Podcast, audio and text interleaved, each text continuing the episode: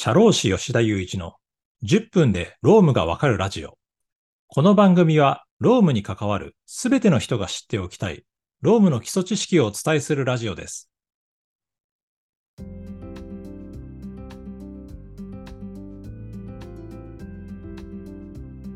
はい。それでは今週も始めていきましょう。今週のテーマは見逃すとやばい随時改定についてお話します。まあ、随時改定。まあ、正式な言葉だと随時改定って言います。で、なんか実務ですね。労務部門とか社会保険労務士の人は月編とか言いますね。それはなんでかというと、月額変更届っていう書類を出すことによって、うちの会社のスタッフが随時改定に該当してますよって年金事務所に届けているんで、まあ、月額変更届をなんか省略して月編とか言います。で、この随時改定こと月編なんですけれども、まあ、社会保険労務士からするとですね、結構警戒しなきゃいけない届け出の、まあ、トップ3ぐらいに入るような、あの、危険な届け出なんですね。っていうのは、随時改定をちゃんとやってないとどういうことが起こるかっていうと、まあ、年金事務所の調査とかに当たった時に、これ出してないじゃないですかって言って、まあ、いろいろこう指導、ご指導をいただくわけです。でご指導をいただくとどういうことになるかっていうと、まあ、お客さんからすると、プロである社労士に、あの、社会保険手続きをお願いしてたのに、随時改定が出てないということは何事かみたいな感じになってクレームになると。なんで、まあ、この随時改定を出し忘れていることっていうのは、まあ、社労士だったら、長いキャリアだったら、まあ、1回ぐらいは絶対あるはずなんで、それで謝罪をした経験はあると。ないはず、ないですよね。っていうぐらい、まあ、ちょっと結構危険な届け出です。で、それについて今週はお話をしていきたいなと思います。で、まあ、いろいろちょっと随時改定の細かい話に入っていく前に、そもそも社会保険料ってどうやって決まるんですかっていう話をしていきたいと思います。まあ、ちょっと壮大な話なんですけど、まあ、例えば新卒で入った人の社会保険料の話から話していくと、まあ、仮に、まあ、じゃあ新入社員が入ってきました。でその人の社会保険料ってどうやって決まるのかっていう話なんですが、これは、まあ、その人の見込みの給与額で社会保険料を決めます。まあ、例えば25万で給料例えば労働条件通知書とか雇用契約書であの入ってきましたと。で、そこにまあ通勤手当が1万円載せ載ってます。で、残業、例えばね、月5000円ぐらい残業するっていうんであれば、まあ25万、プラス通勤手当の1万、プラス残業手当5000円の26万5000円に対応する、まあ、社会保険料を引いていくわけです。まあ、こういうふうに決めていくわけですよね。で、まあこれって、じゃあ、そのままずっとあの、新入社員で入った人、例えばですよ、22歳とかで入った人が、まあ、定年日本60歳ですけれども、60歳までずっとこの26万5千円に対応した社会保険料なのかっていうと、そうではないんですね。まあ、これはおかしいですよね。例えば40、50になってくれば、もしかしたらうまくいったらね、年収1000万とか、もっと稼いで2000万とかになってるのにもかかわらず、あの、26万5千円に対応した社会保険料しか引かれてないとか、不平等ですから、まあ、これは途中で直す仕組みがあるんです。まあ、これが定時決定。まあ、通称算定基礎届。まあ算定なんて言うんですけど、定時決定っていう年に1回の社会保険料の決め直しのタイミングで変わっていきます。で、具体的には、毎年4月、5月、6月に支払われた給料の平均値を取ってですね、まあ、それを、まあ、通常の会社ですと、その年の10月支給分の給料から社会保険料を決め直していく。なんで、まあ、どんな人でもあの、毎毎年1回は10月に社会保険料がこう更新されていくような仕組みなんで、そういうふうにして、こう、まあ、実際にもらってる給料と、あの、本人が負担している社会保険料が、まあ、こう、釣り合うような形になる、ルールになってるんです。で、ただこれはですね、あの悪用すればですね、社会保険料を、こう、まあ、ずるしたいっていう人がすればですね、例えば、じゃあ、50万で入社してくる人がいたとするじゃないですか。じゃあ、なんとか社会保険料を下げたいと。じゃあ、初月だけすまん。10万円で働いてくれと。まあ、10万だとちょっと低いですね。じゃあ20万にしましょう。20万で働いてくれ。で、じゃあ2ヶ月目から、じゃあ50万にしましょうっていうふうなことをやったとするじゃないですか。で、今話したルールだけしかないと、まあ20万、入社してきた時に20万の給料だから20万に対応する社会保険料。まあ大体、あの、社会保険料って15%ぐらいなんで、20万だったらまあ大体どうですかね。3万ぐらいなんですよ、月額。社会保険料が。で、2ヶ月目からまあ50万になって。まあ50万だと本来だと、50×15% だから、まあ7万5千円ぐらいは社会保険料負担しなきゃいけないんですけれども、ずっとこの20万に対応した3万円の社会保険料で走っちゃうと。で、それっておかしいじゃないですか。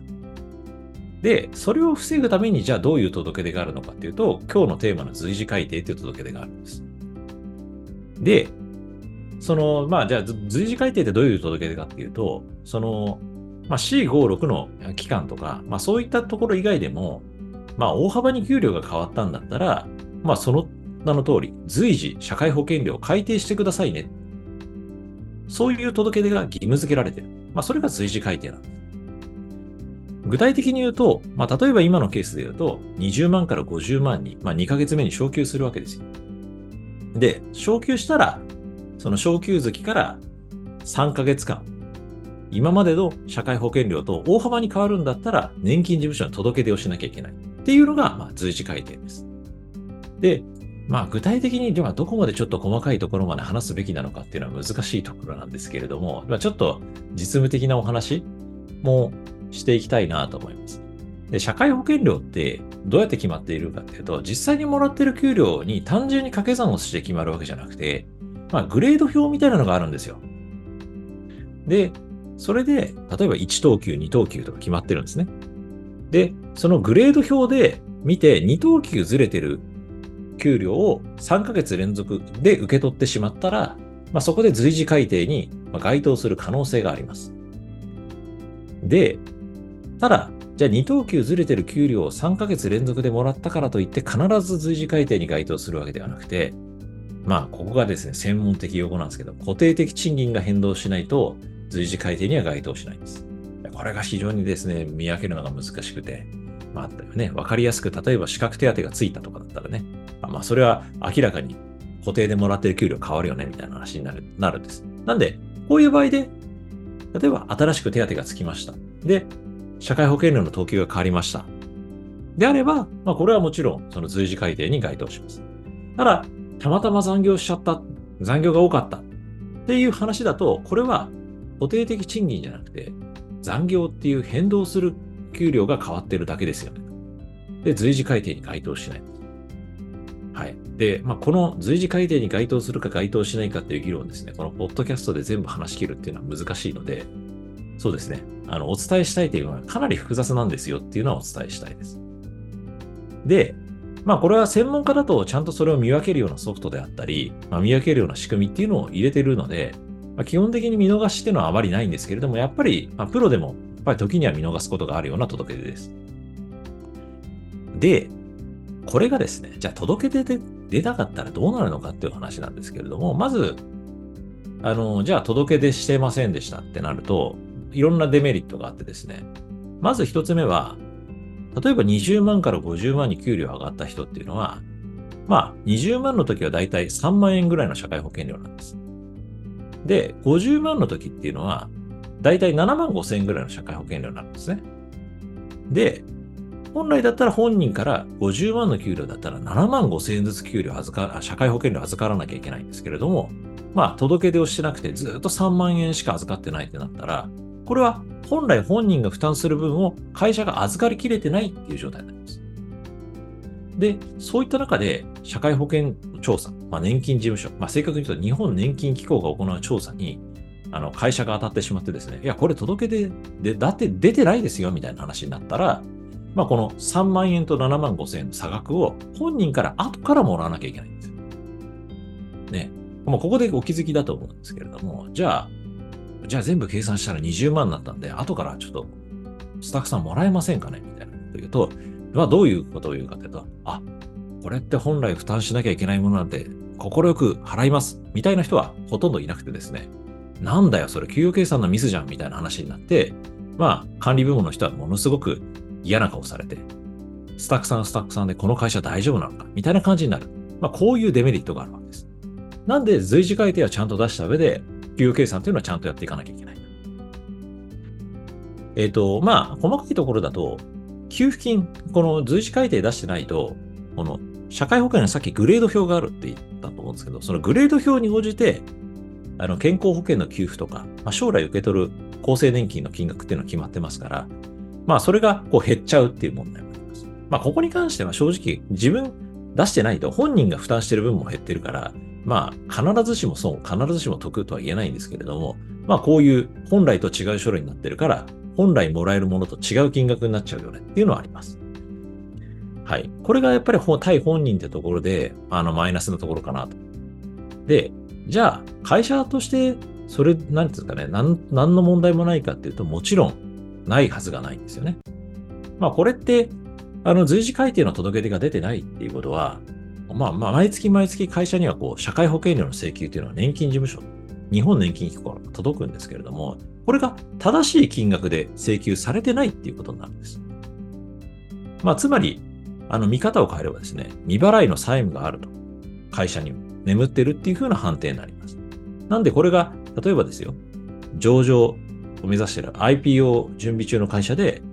年金事務所の調査が入りました。で、それで、まあ、随時改定の届け出漏れを大量に指摘されて、すごい大きな未払い債務があったっていうことが明るみに出た。で、そういうことがあったら、それって当然証券会社、主幹事証券さんとかにも連絡しなきゃいけないと思いますし、まあ、あと、会計監査で入っている人、公認会計士の方というかね、監査法人には、それ、そのお金の動きって当然わかると思いますから、これおかしいんじゃないですかって話になるかもしれません。こういうことになるので、まあ、場合によって金額によってはこう IPO スケジュールの支援とか、そういったことに発展する可能性があると。まあ、ここの会社って意図的に社会保険料を減らすために随時改定をあえてわざと提出してないんじゃないかななんて、もし主幹事証券さんに思われたら、まあ、その上場するときのこう推薦状とかを書いてもらえない可能性が高まりますので、まあ、そうすると会社とかね、創業者の人からすると大ダメージですよね。はい。ということで、まあ、ちょっと長くなりましたけれど、今週は見逃すとやばい随時改定についてお話ししました。ありがとうございます。ツイッターでもロームについて発信しているので、ぜひフォローお願いします。社労士法人ワンハートでは、急成長を遂げる会社に後悔しない働き方の設計を提供しています。ロームに悩みのある方は、ぜひ当社のホームページからお問い合わせください。初回相談は無料です。お気軽にご連絡ください。以上、社労士の吉田祐一でした。次回の放送もお楽しみに。